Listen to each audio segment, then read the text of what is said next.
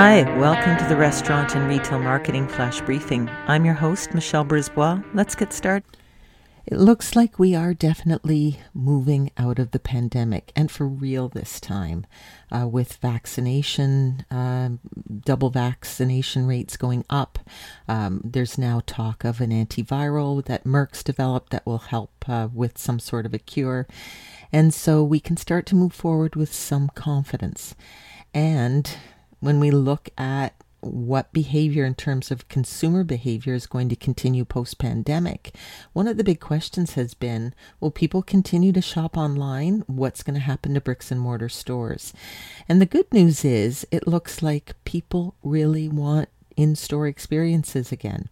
This is research from Forrester, and they are predicting that 70% of all retail sales are going to happen actually in physical stores.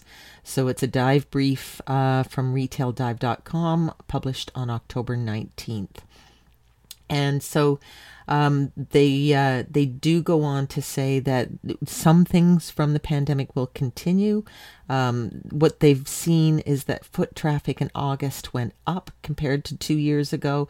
It did dip again when the COVID rates rose through September, October, but there definitely is desire there on the part of consumers.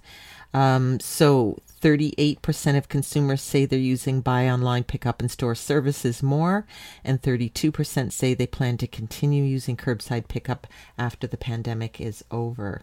When it comes to returns of physical presence, a bricks and mortar store is an asset, the report found, and this is a report by Gartner, 41% of consumers said online returns are difficult, and over a third of consumers said this has discouraged them from purchasing online in the first place. Over half of respondents say they prefer in-store returns. So those return policies, ease of return is a big draw to bricks and mortar retailing. Talk to you tomorrow. So come on, let's get out.